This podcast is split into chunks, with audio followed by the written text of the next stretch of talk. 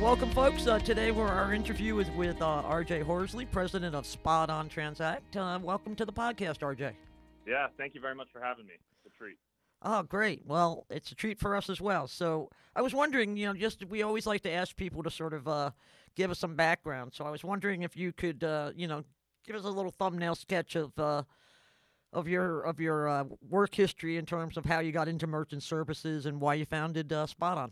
Um, so, taking a step back, the, the founders of our company are these twin brothers, Zach and Matt Hyman. They're two of my best friends. Uh-huh. And they've been in merchant services forever. They they started a company card called Card Payment Solutions Right, I back remember. in I don't know 2001, which they sold to iPayment hmm in 03, Right. and then started a company called Central Payments. Right, And I remember that too. Yeah, so based up in San Rafael, Right. ultimately sold that to TSYS. Um, ran that for, I guess, 13 years, 12, 13 years. Uh huh. Um, had 100,000 merchants, 1,500 sales partners, like really, really, really impressive business. Yeah. And for myself, my roots, I started in investment banking for fintech.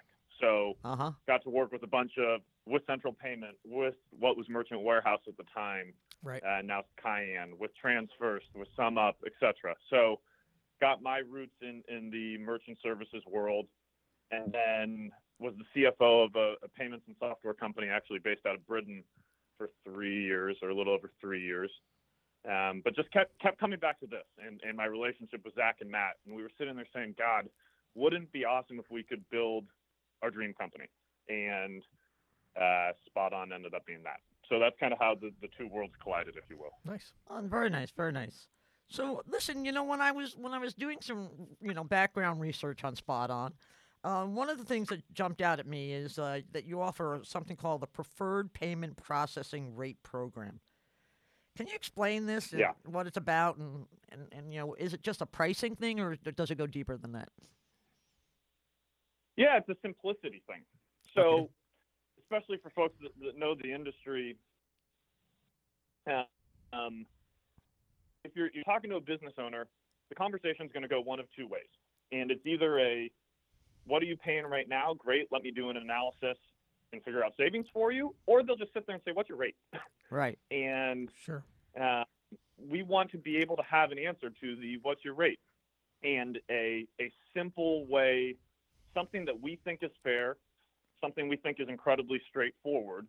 Um, and for someone who doesn't want to go through the hullabaloo, if you will, of, of going through an analysis and what rates had they negotiated before, um, maybe there was with Square now or on tiered pricing or whatever. It's just a very simple, straightforward way for them to know what they're paying.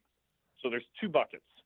There's um, first bucket is 1.89% and 15 cents.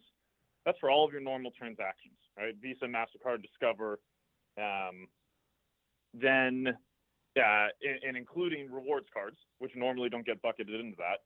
And then there's 299 and 15 cents for your traditional non-qual transactions. So your Amex, your your keyed in transactions, online Right. transactions, etc.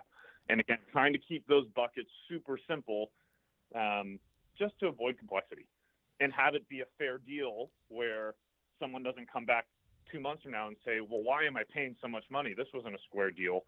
We want to get them up front with really aggressive, fair pricing part of our model is to have people be with us forever. So let's not play games with them. Let's just be transparent and upfront at the outset. You know, it's really that's that really Uh, Yeah, Oh, yeah. really really interesting. One thing I'm just curious your thoughts on this. I actually talked about in a video maybe six months ago that I, I thought there was a big opportunity because our industry for so long, you know, tier pricing was like, you know, a really, really big thing. And then it seemed like there was this big shift to interchange plus, which, you know, the whole pitch was transparency, but at the cost of simplicity. And now there's all these merchants on interchange plus pricing that look at these statements with, you know, so much variation month to month and so much complexity. And you know that that opportunity. I mean, are you seeing that? Where is it a lot of merchants that are on these, you know, quote unquote transparent, you know, supposedly transparent interchange plus statements that are really complicated that like this concept of like something easier to understand? Yeah, a a hundred percent. And there- There's a number of reasons. So, a, the simplicity that you talked about. B, um, Interchange Plus, I think, became popular because it was conceptually transparent. Right. right. Uh, not not but actually. hasn't stopped people. Yeah, exactly. It hasn't stopped people from playing games. Probably isn't a fair phrase, but maybe playing games. Yeah, no, I- I, agree with that. That's a good statement. um, I- I- and so I think at least feedback we've gotten on the on, on this pricing plan is it's stupid simple, right. and and and very much what you see is what you get. Right. Um, and that just really is who we are as a company more generally, uh, trying to be transparent and straightforward and thinking about the, the business owner more generally. And so, um, look, there's plenty of, of, of business owners who are on Interchange Plus right now who want to stick on Interchange Plus because A, it's what they know, and B, Right. they'll know exactly what they're saving compared to today. Sure. Sure. Uh, but many are focused just on simplicity and transparency. Right. And our pitch doesn't work if we uh, have incredibly aggressive or incredibly unfair rates. The only way the simplicity and transparency works is if we're being fair at the outset. Right. Mhm. So, Sure. um, Yeah, I I like Yeah, no, that's very- that. Very logical. So tell me, I mean, I can't help but ask this. I mean, you know, it's it's the hot button issue these days. Uh, how does cash discounting fit into this, or does it? Yeah. Um, look, there's there, uh, it's exactly what you said. It's a hot topic, and there's a lot of mixed opinions on it. I my personal opinion um, is that it makes sense for some businesses and it doesn't make sense for others, and Right. it really comes down to um, the business owner's inclination. Look, doing cash discount on a a average ticket of twenty five hundred dollars you, me, and presumably everybody else isn't going to pay, or we're not going to pay a hundred dollar convenience fee, if you will. Right. Right. Just like that, that, that doesn't pass the smell test. Right. Um, but for the convenience store where the average ticket's six bucks, am I willing to pay an extra sixteen cents or twenty four cents or whatever it is? Yeah, maybe. hmm And if that helps the business owner cover their processing costs, which is a percentage on a percentage basis on a low ticket, as you guys know, can be a fair amount, then I think that's a square deal. I, I, I think the, the most important piece is um, not forcing it onto businesses. hmm Right. Again, it goes back. It goes back to the It's just an concept of option. the solution selling. Right. But it makes an. It's, Yes, it's, it's a an logical option. option, right? How it can help you? Yeah, but and, and I also think if you're doing this right, you've got to lay out the risks too. You Mhm. could rub customers the wrong way. Right. and um, it's probably easier to raise your prices by four percent rather than do cash discount. Well, that's, I mean, I would, Like, I would, I would selling a burger argue, I would argue that point a little bit. 49. I mean, I would argue that point a little bit. Obviously, No? for for a retail store that's got a thousand SKUs, no, it's not easier. You know, they've got to go through and change Yeah, all their That's- prices, that's- right? So it, it depends on the. Like you said originally, it just depends on the business. Some it's a good fit, some it's not. You know. Yeah. Yeah. So. And, and, and how I think, in, in, in my opinion, is I, I really just think it comes down to how it's presented. If you're talking to a business owner, you've got to talk to them about their business and their options and the, the benefits and risks of the various different things they can do. Um, cash discounting just being one of the uh, the things that they can do. But I don't like the concept of forcing it onto people Sure. um, because I think at, at one point you might rub consumers the wrong way, and if you rub consumers the wrong way, you're ultimately hurting that business. Sure. So- Sure. Well. Um, Well, you know this. transparency. this is a good segue uh, then to my to my next question, RJ. You know, um, you know, in this business for for years, as long as I can remember, everybody's competed on rates, right? And now there seems Yep. to be a consensus that you know that that's just a, a race to the bottom. Um, so one of the things I, I I find intriguing about Spot On is that you've uh, sort of shed that payments company moniker, shall we say? um, that most ISOs and acquirers don, and, and put yourselves out there as a business services company, uh, as opposed to a payments company. So, can you explain that Right. strategy and why you believe it helps Spot On differentiate itself Yeah. from others? For, for sure, and bear with me as I might ramble a little bit because this is probably what I'm most passionate about. So, um, so, so that concept you just described is effectively the reason why we started this business. Zach and Matt in particular, they've been in this forever. right. They've dealt with hundreds of thousands of clients, thousands of sales partners. Um, the industry has been begging for product for a really long time because if you've got hundreds of ISOs out there just competing on rates, A, that story gets old at one point, Mm-hmm. and B, like you said, it's a race to the bottom. And so, both for the business owner, but also for the sales partner, you've got to offer something new. Right. if all you're pitching is bips and cents all day long, that job gets tiring. Oh yeah. And you get enough merchants kicking your butt out the door, that gets that starts to suck at one point. and so, how do you, um, what more can you do, and what more can you offer? And the only way, in my opinion, it's actually effective is if it's true to who you are. It's not solutions that you're reselling from somebody else that like it's an add-on and maybe another way to make more money. It's got to be core to the business. Mhm. So, from our perspective, we looked at it and said, okay, if we're talking to a small business owner, our goal is to actually help that business, just like we were talking about on rates and the solution selling. Let's build solutions that can help that business. And not every one of our solutions makes sense for every single business, but we want to arm the sales partner with the ability to walk into that business, talk to them about their business, and then have multiple different ways they can help them. So, mm-hmm. product, in, in my mind, payments in many ways is just a feature. Payments is one of the ways we can help somebody else, right. but we can help them with digital marketing, reviews, helping them build a website, a loyalty program, so on and so forth. So do you And see again, do you see it's- that as just just as a, I, I, I'm sorry, but I just want to I'm wondering, do you see that as No, the it. entree then, as opposed to you know uh, when a when an agent goes into a merchant, um, that it's you know better to sell those products as opposed to selling just payment services, or does it get sold as a package? Is that the better approach? I think it. I think it's probably a package, but what I'd encourage you to do is, if you talk to sales partners, um, this is what's exciting for them. Mm-hmm. Especially people who've had experience in the industry, like we were talking about. They've been selling rates forever. Right. To be able to go and talk to a merchant, a business owner about something new, and Mhm. to actually be able to help their business, not just the look. I know somebody else walked in and said they can save you twenty seven dollars. I'll save you thirty two. Right. Like that. Not not that to not have conversation, but to be able to have the conversation of here's all of the ways by working with me I can help you. That's Mhm. so different than all of the conversations that have been happening, and that if this guy has experience in the industry he's been having, um, it's it, it candidly it's fulfilling and inspiring because you you are you're actually helping the business owner.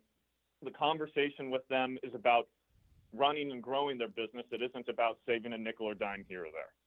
So I think, long story short, it's part of the package, um, and what piece of the package matters most to that business owner depends on the business. Okay. Sure.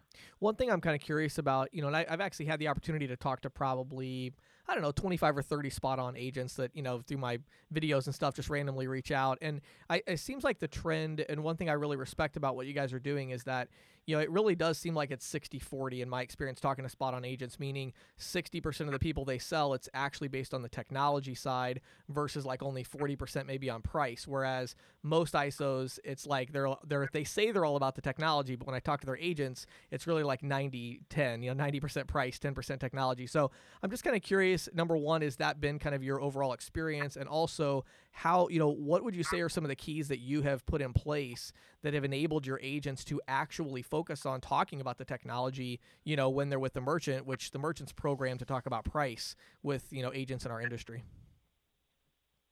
For sure. So I think you, you captured it perfectly. As the industry is generally 90 10, and whether we're 60 40 or 80 20, whatever it may be, Right. I think product is, is the key to what we're doing. I'd point to a few things. First, it, it, it is core to who we are as a company. We have 50 developers building our own software. So our software products, like I said earlier, they're not off the shelf that we took from somebody else Right. for white labeling or reselling or whatever. That's we huge. built we built them all Sure. and um, we have a W two sales force, and so every field sales employee is just as much a part of the company as I am, or anybody that's sitting in the corporate office. We're Mhm. sharing all of our product updates constantly, and so it's not just a a sales brochure saying, "Hey, here's the next cool thing you can go sell." As we improve our products, as we release updates, our sales team is just as much in the loop in that as our product team is, or as our support team is. And so it, it, I don't know the best way of saying it, but it's almost ingrained in our team from the outset. So, So when they're talking to, to clients and when we're going through training, again, it's a solution sell. It's talking to them about, okay, here are the parts of what I can offer you to help your business. Does that make sense? Oh yeah, perfect sense. So so but but but you know, I kind of wanted to to go back for a minute because you did talk about having all these developers on staff and um you know, there Yeah. it's been an ongoing debate in all areas of of technology and and particularly financial technology. That whole uh you know question of build, Build versus versus buy. buy, you know. So what is it that you think building? What do you think the the advantages there to doing this in house as opposed to going out and you know buying it off the shelf or or, or you know uh, licensing something that somebody else has developed. Yeah, that's a fascinating question. So I'd actually put those in three buckets if you're including the licensing one in there. Okay. The licensing one is something that um, is probably a feature or capability that you need that you're never going to be able or harder than heck to develop. Right. So I'll give you an example. Uh, we probably will never build payroll software or potentially accounting software Okay, I could see because that. there's so much regulation around that, Sure. responsibilities around that. So we we've partnered, for example, with Gusto. Gusto, we think, is a best-in-class HR provider. Um, if they're going to do it 17 times better than we ever would, let's partner with them. Right. Mhm. But on things that that we think are core to what we're doing, then it then it switches to that buy versus build conversation you've been having. And I think our inclination is build because you get to start at the beginning. You get to incorporate customer feedback. You get to build not just a feature, but you're building it into the platform itself so it becomes scalable and you can take it into different verticals. So, for example, we built appointment software. The um, kind of sim- think about similar to Vagaro if you're familiar with them Sure. It is a no-brainer for the salon industry, hair, uh, barbers, nail salons, etc. But we can take the vast majority of that architecture Mhm. and apply it to auto repair. and you wouldn't ever think that something that works for a salon works for an auto repair shop. But if you think about those both those businesses, someone is scheduling an appointment on, online to come in and have a service. And because we built that software or built that capability, we can do it in a way that's scalable across verticals. So Yeah. I think our inclination is to build. So it isn't. There's a handful, and so far there's two. Go ahead. No, I was just wondering because one thing that strikes me is that building takes time, right? So, did, you know, th- Exactly. does it impact your, So- your your speed to market? Right, but we're so yes, um, but because product is so core to who we are, and because it's such a a, a leading part of our sales proposition, we want to make sure we have the right product. So we're not going to buy something just for the sake of now having that feature. Yeah, I see what Well, you're I saying. think- Bought two companies in the past.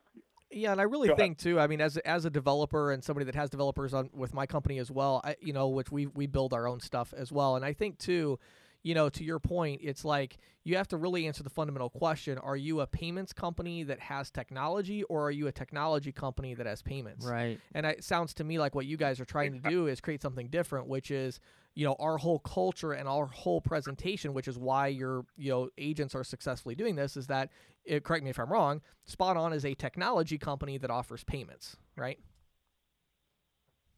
Yeah, and I think it's probably maybe right in the middle of that is the we are for pick the sales partner. We're here to help you with your business. Right. For some businesses, payments might be 90% of the proposition because they're a mortuary. Right. and right. all of our they don't need end the day, they can appointments. right, exactly. So with those types of businesses, Sure. we can definitely help them. And we think that the way we do business is incredibly valuable. Sure. And for some businesses, payments is the afterthought. Oh my goodness, we can change how they do business more generally. We're going to help them grow it, and so they put 90% of the value on the software. And so that I think it just depends on the business type. Okay. Yeah. Sure. Is that Yeah, fair? Awesome. Awesome. Let me let me ask one more follow up So- question. So, Go ahead. going back, going, go, going back to that buy versus build thing, the, the piece I want to weave in there, if you guys are cool with it, is Sure. um, over the past year we've bought two companies, and um, again, I think our inclination is to is to build, but these these two companies were built so well and have such phenomenal product that we think is incredibly valuable and would take years to create ourselves that we pulled the trigger. So we Right. bought a company called Imagine POS, based out of Detroit. Um, one of the most rest- most impressive restaurant point of sale companies I've ever seen from a technology perspective. Clients are obsessed with it. Phenomenal for single location, but also for multi-location chains, franchises, etc. Um, and opens up a whole new world to us. And then we bought a company called Lifeo. And think of Lifeo as a, a DIY, do-it-yourself website creation and design company. So you think about that salesperson again. She's able to walk into a business, Google it three seconds before, check out their website. Do they have one? Is it good? And as she's talking to them about how she can work with them to help them grow and run their business, by the way, I can create a website for you. It will look just like this because she can pull up a demo right away. Uh huh. And if it's someone that would use our appointment software, online ordering, all of a sudden you're weaving all of these solutions in together. It's a pretty darn compelling proposition. Sure. So those two um, companies, we believed in enough the how they had built their product and how impressive their product was, and candidly their team, that we had to pull the trigger. We wanted to arm our team with those that, those capabilities. So yeah, I think that's great. Um, so I have one other follow up question that, that this is uh, you know kind of switching gears a little bit. Um, but I was excited. I actually didn't even know. Uh, you know, I was talking to Patti today. I was like, I just now saw your name on the list here of interviewees, and so I was really excited about the interview because again, I have just had an opportunity to talk to a lot of agents. You guys are doing a lot of recruiting.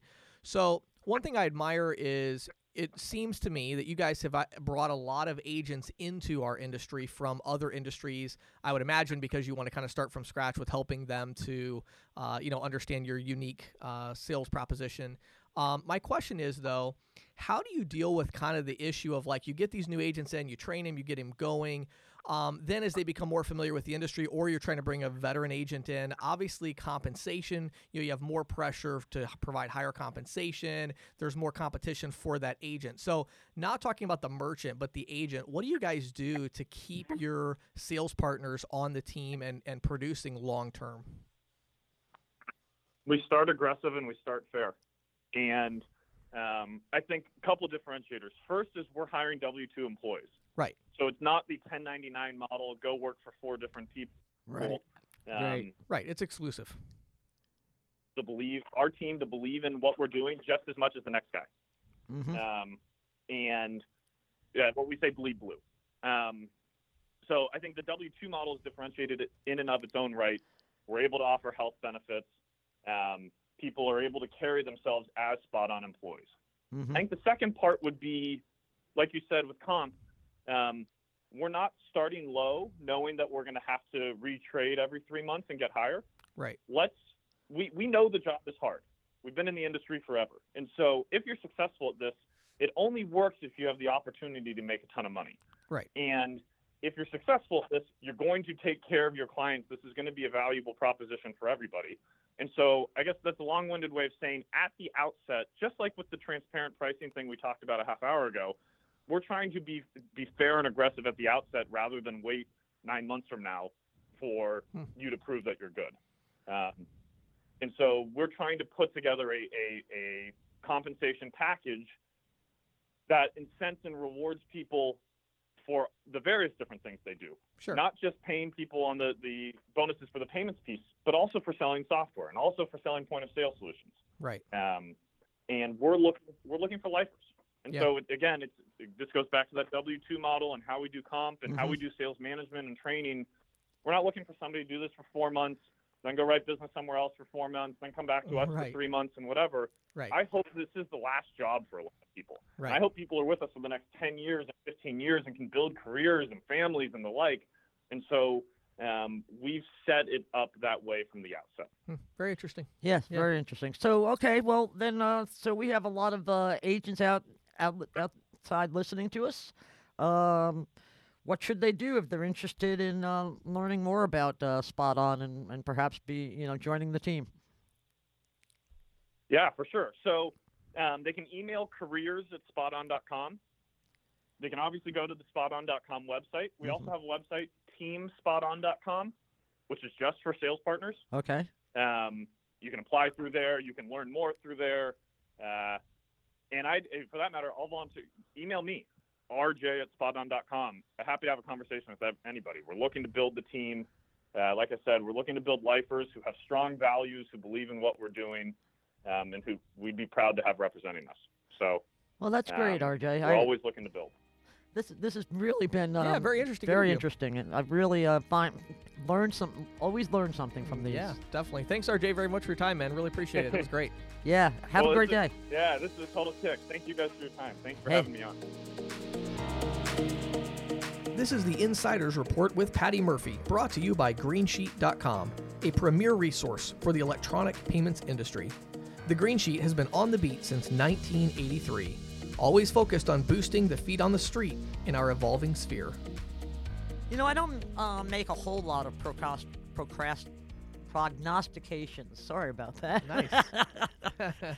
but sometimes uh, the writing on the walls is just too bold to ignore. And this is how I um, something I think about e-commerce right now. okay. Uh, the U.S. Census Bureau, which keeps tabs on such things, Right. is reporting that non-store retail so- store sales, which of course are dominated by e-commerce, Right.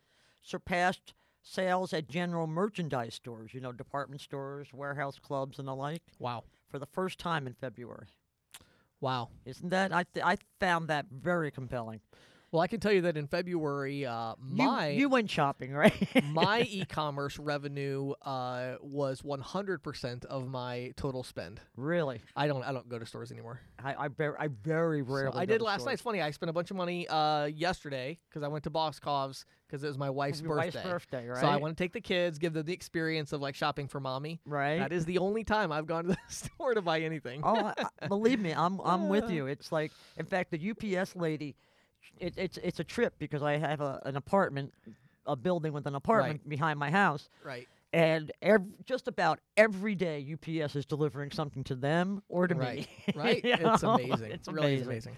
So yeah, so according to to to the Census Bureau, non-store retail sales were 59.77 billion Wow. in February, and which just barely eclipsed general merchandise stores, which rang up 59.7 bill, um, and uh, significantly um, beat out supermarkets, which tallied 55.7 billion in sales.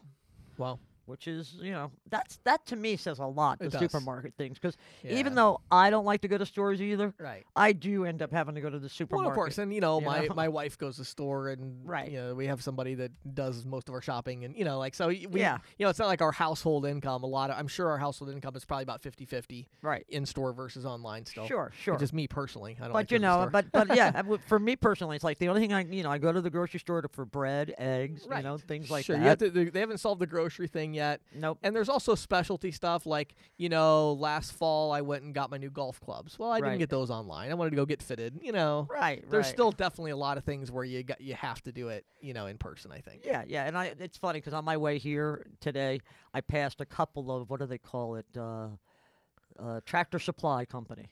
Right.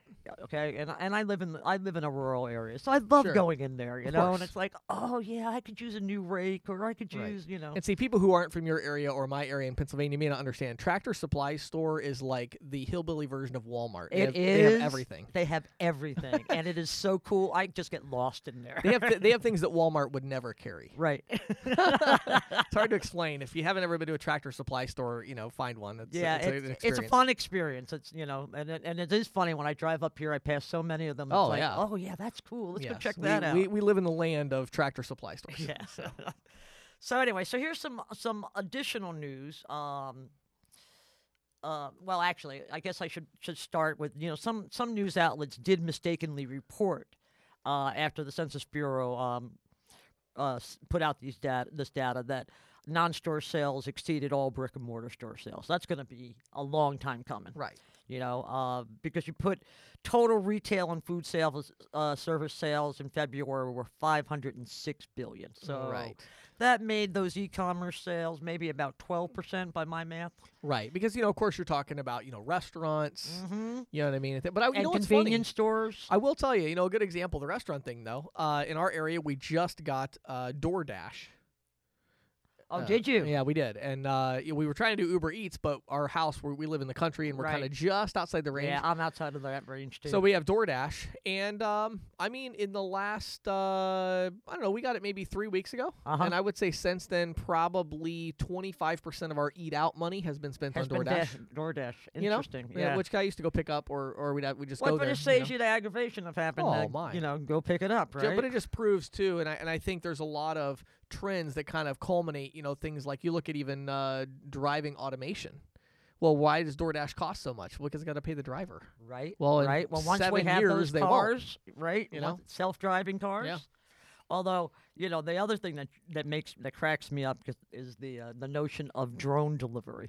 Did you see it in um, uh, Amazon? Actually, has it live in uh, the UK right now. Yeah, I saw a demo of it. Yeah, and and, and it just it just cracked me up because love it's it. like you know I live in the country right? Right. and I see these drones crashing into the trees you know Right, right. it's like how do they you know how Yeah, do well, they the new ones, uh, the new ones from DJI uh, are actually uh, pretty amazing with the sensors they have. Um, I was just talking to a friend of mine about some of the new ones they came out with, but the sensors they have, I mean, you can just say, "We want you to go here," and it will find the route there, avoid all the trees, buildings, really interesting and touch yeah. down, and then come back. You know, it's uh, and then it so it touches down right is that, Right. that the, as, I- as I understand it right. touches down and then once it lays down the package or whatever right. Then it just You know, th- this is the problem. The, the problem with the drone delivery stuff is just where does it land and drop the stuff Right, off. right. So the way they were doing it in uh, with Amazon was like, okay, if you want to have this capability, you have to put this little like launch pad out in your backyard, and it has like a okay, beacon. You know what I mean? yeah so yeah that's I saw the beacon on the demo Yeah. and that's what kind of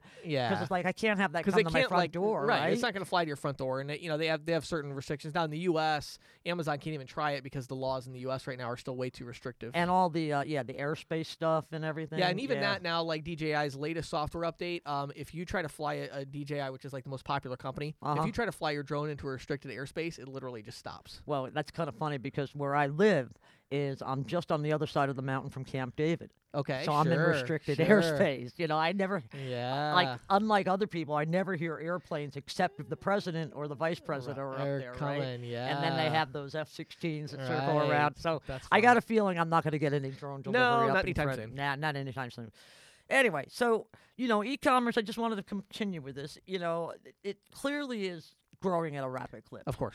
And against this backdrop, we're also seeing what I would say are significant closures of uh, brick and mortar stores, uh, which is a trend. I just came upon this this term. Uh, analysts are referring to as the retail apocalypse, Right. um, which I think is a little drastic, a Yeah. little draconian, but you know. Uh, but it, I thought this statistic was interesting. Retailers are planning to close more than six thousand physical stores this year, according to uh, Business Insider. And some of the biggest of these, of course, Payless Shoe Source, which Right. is uh, in bankruptcy, so it's shuttering 2,500 stores. Gymboree Group, which is closing 800 children's clothing outlets, Mhm.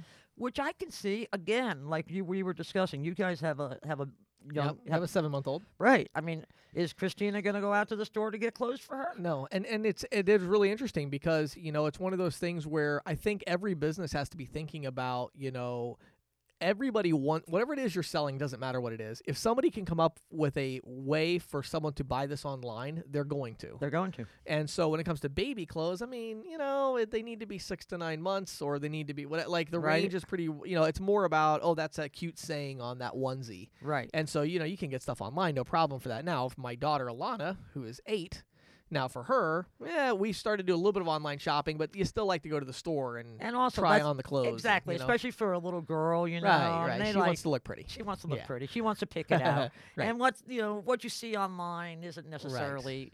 But I can imagine if Christina takes her to the store, she's like, "Ooh, look at this, Right. mommy! Can I have this?" Right? Exactly. Yeah, yeah. So, uh, a couple of the other um, closures that I s- found s- interesting: Family Dollar, which of course is consolidating with, I believe it's Family Dollar Tree. Dollar Tree and Dollar- Family Dollar, right? right. Right. So they're shuttering like uh, 350 Family Dollar stores, Right. which doesn't. I mean, frankly, I think Fam uh, Dollar Tree is a nicer place. Yeah, but, it is. Sure. Um, the Gap, Really? yeah, 230 stores. Wow. But see, again, I think it's like these are businesses that have done a great job Right. of going online. Yeah, So they they, don't need as many they don't need as many locations exactly. Yeah. Uh, the one that probably would be hard, and it kind of goes with your golf clubs, is performance bicycles. Yeah. Because who's going to buy a bike? I mean, I Yeah. did buy an electric bike online one time, and I, it was Right. such a pain in the butt to put it together. But see, once I'll it tell came. you, you know, to kind of it's interesting actually. You know, another another thing you got to think about is if you had that performance bike store. Well, the thing is though, there's a lot of revenue involved with performance Those bikes that's not yeah, that's not right. purchasing bikes. right? So my thing with Your that would be saddlebags and so forth. right, but to me the idea is all that stuff you could pretty much get online. Right. Whereas it's like purchasing the bike is the big thing. If you're going to buy a two thousand dollar bike, you're willing to drive a couple hours. Sure. And Right? have and have it fitted to you. Right. Yeah, so you don't need Sure. that many physical stores. right. The idea is Yeah. come buy your bike. Then here's our website where you can You get can get- tires and Mhm. replacement whatever. You know what I mean? Right. No, I agree. I agree.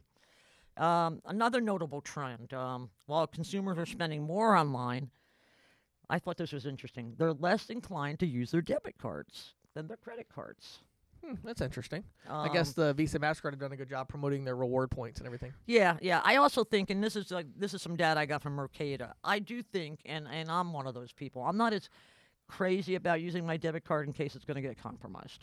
Sure. You know, so about only half of debit card holders uh, report using those cards for online purchases.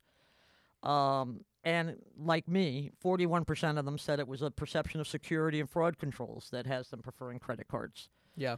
And Yeah, other reasons are It's like I think the banks watch their money more than they watch your money, oh yeah, right? so it's like if it's a credit card, well, that's going to be on them. right. And so they want to watch that fraud more carefully. If it's your debit card, well, it's It's the like money out of your account. You can file a chargeback if you want, but good luck. you know? Yeah, yeah, exactly. And, uh, and some related data points.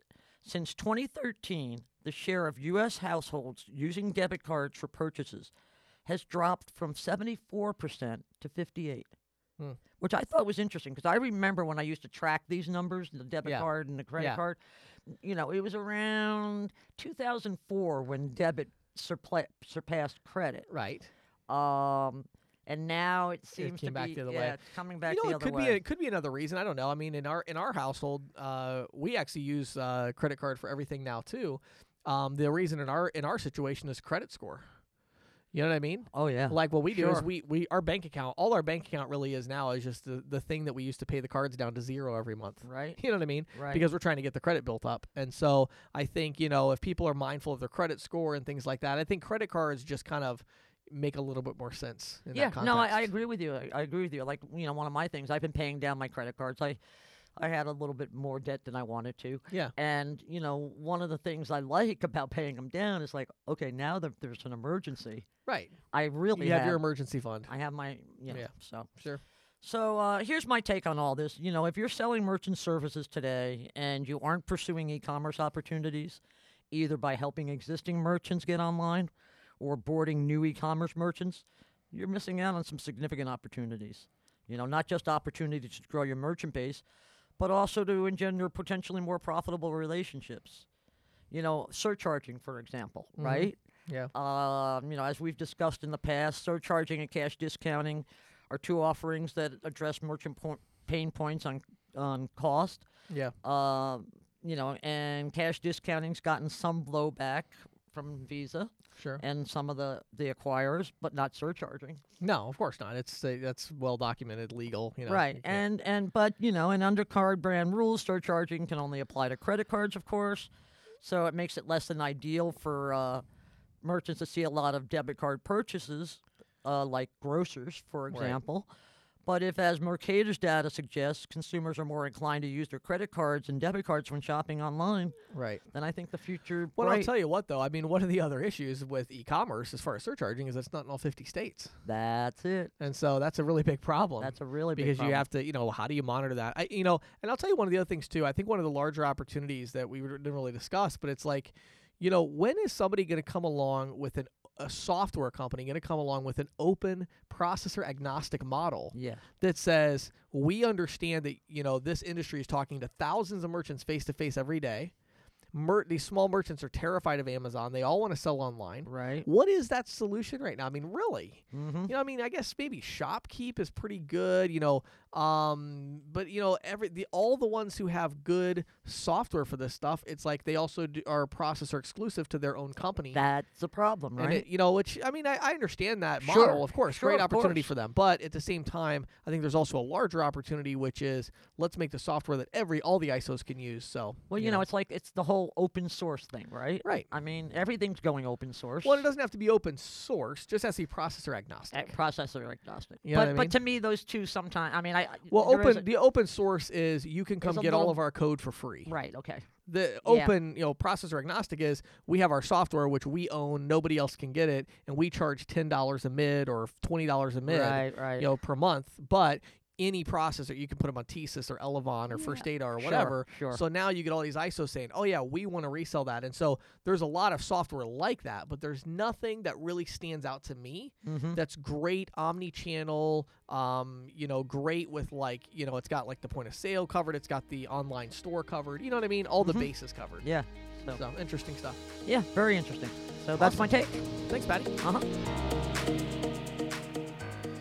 This is questions from the field brought to you by instantquotetool.com with over 30 training courses covering everything from sales objections to statement analysis isos are using our learning management system to help new agents understand the industry and how to sell merchant services Industry veterans love our courses because we dive deeper into concepts such as interchange and explore new industry trends like cash discounting, NFC, and the resurgence of American Express with the OptBlue program. Put all of these training courses together with the leading proposal creation tool for merchant services agents in the field, and we believe our branded ISO solution and individual user package is a must have. Visit instantquotetool.com today or email support at instantquotetool.com to learn more. Hey, everybody, James Shepherd here uh, for questions from the field. So, we just finished up um, a mini series, uh, Patti, last three weeks, right? Mhm. Uh, and so, if you didn't get a chance to listen to that, it's on value selling. I'd really encourage you to do that. And I actually wanted to do one kind of follow up episode. It's a totally different topic, but it really ties in well with kind of what we were talking about. Okay. And that is creating a sense of urgency. Mm. Creating a sense of urgency. So, Mhm. you know, this is another really big one. Uh, agents really struggle with this. Sure. Yeah, they want to close the deal today, but they can't, right? Right. So, why is it that people don't buy now? This is the question I wanted to answer today. You know, it's like, why does a merchant not say yes right now? Why doesn't why don't people buy now? And there's four things that I found in my experience talking to thousands of agents and hundreds of ISOs. There are four urgency killers. Okay, I call these urgency killers. So, four of these urgency killers. Number one is they can't decide today. mm-hmm. And what I mean by that is they actually can't. Now, this is very rare, all right? It, it actually is not nearly as common as you might think. And I'll talk about that in a second. But they can't. They have a business partner that has to sign the paperwork, right? That's Mhm. an example Mhm. they can't. Uh, they're leaving on vacation right now, you know, whatever it is, they can't, okay? Very rare. Um, number two, they don't like you. Yeah, that's a problem.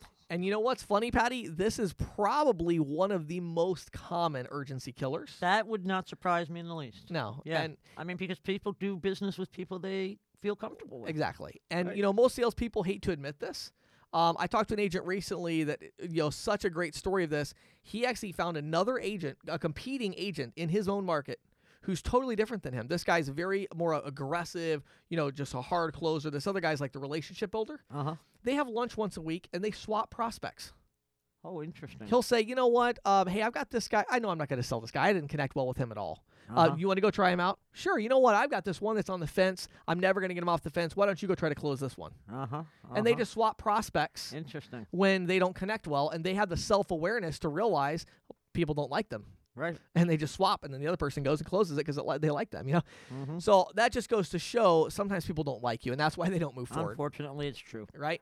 Um, now the next two are really interesting. The next two, the first one is they don't trust you. Mm-hmm. They don't trust you. Um, if people don't trust you, they're not going to buy from you, Right. right? Right. And then number four is they don't understand. They don't understand. So this is where they don't have enough information. So let me talk about this and give you more of a concrete example. I'm sure many of you, all of you, I'm sure Patti, uh, you've been at the store and you were asked to donate a dollar to Right. whatever Whatever. hmm right? Now, think about this for a second. When you are there in line, this is an urgency decision, right? I mean, this Right, is like right. you're going to do it now or you're not going to do it, hmm right? So they say, "Hey, uh, Patti, uh, would you like to add, you know, donate a dollar to the Children's Memorial Hospital today?" hmm Now, it's a dollar, right? And you know, you may not really know that much about the charity they're talking about, but generally, you might just say, "Sure, why not?" Right? Fifty percent of the time. Right? Yeah, I'd say I'm probably about the same. Right. Now, if they say ten dollars. Uh, then I think a little bit harder. right? And you're probably going to have some questions. Mm-hmm. Well, I don't know. What? Do you, what? Now, what is it again? What did you say that this was? And right? what do they do? What do they do? Where's this money going to go? How much of the Um, money actually goes to them? right. Um, if they said a hundred dollars, wow. Now I really need to think about it. Right. I, I need more information and I need to think about it. Sure. Sure. If they say a thousand dollars, I say, you know, I can't. no. Right. My point behind this is that the urgency killers are all multiplied by risk. Mm-hmm. Okay. The more risk with the decision, the more you're multiplying the urgency killers. Uh huh. The reason this goes well with what we've been talking about is we've been talking about value selling. And if you're not careful, you can really make value selling into this mega decision that's very risky for the merchants.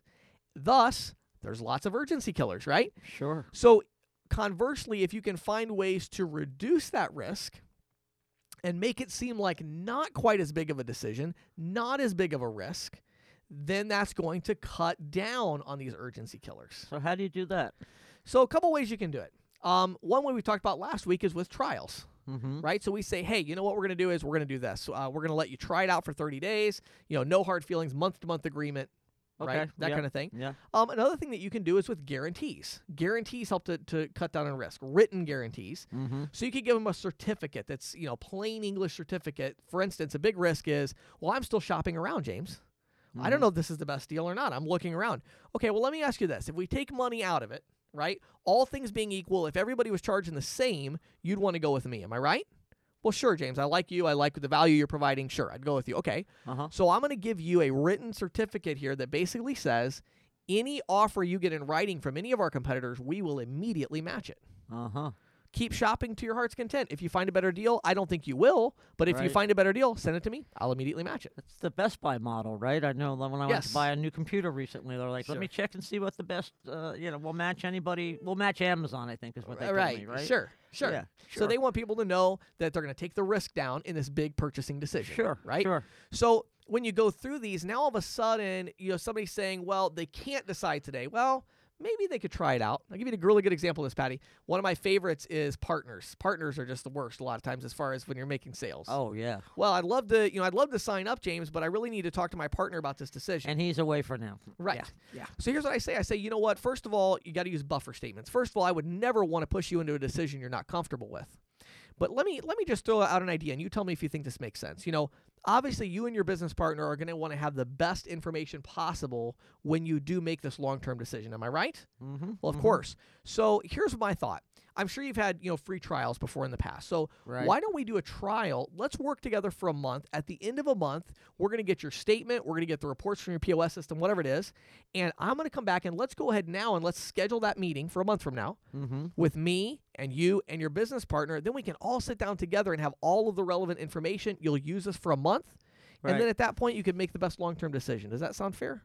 Yeah. So these are, you know, urgency killers are the reasons people don't buy now. But again, just like in the store, the example, if I go in and they said, you know, would you like to donate $100 today to the Children's Memorial Hospital? I might say, oh, wait, what is it again? I might be, and they said, well, okay, what about $10? Now they're coming down from a 100 Mm-hmm.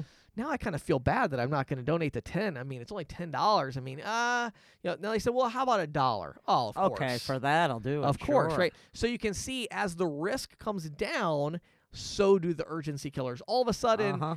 I can't say, well, I can't donate a dollar, or, well, you know, I don't like you. Well, whether I like them or not, I'm willing to donate to the Children's Memorial Hospital. I mean, right. whether I trust them or not, I mean, my worst case scenario is I'm going to lose a dollar. You know, like as the risk comes down, them liking you, them trusting you, them not understanding, all of those things kind of start to melt away a little bit. Sure. Right? Sure. So you can approach these, and it's important, number one, to just understand that urgency killers exist. Mm-hmm. Try to understand which urgency killer is killing the urgency right now, Right. Right. and either address the urgency killer directly by helping them to understand, Mhm. by being more likable, by Mhm. sharing information and gaining trust, and or by just lowering the risk so that those factors don't matter quite as much. That sounds like a great plan, James. Awesome. Well, thanks everybody so much for tuning in. I will see you next week. Thank you for listening to the Merchant Sales Podcast. Whether you are an industry veteran, processing executive, or just trying to learn about the payment space, we appreciate your time. The Merchant Sales Podcast is a joint production from greensheet.com and ccsalespro.com. We hope you will tune in next week for more information and tips on building your merchant services business.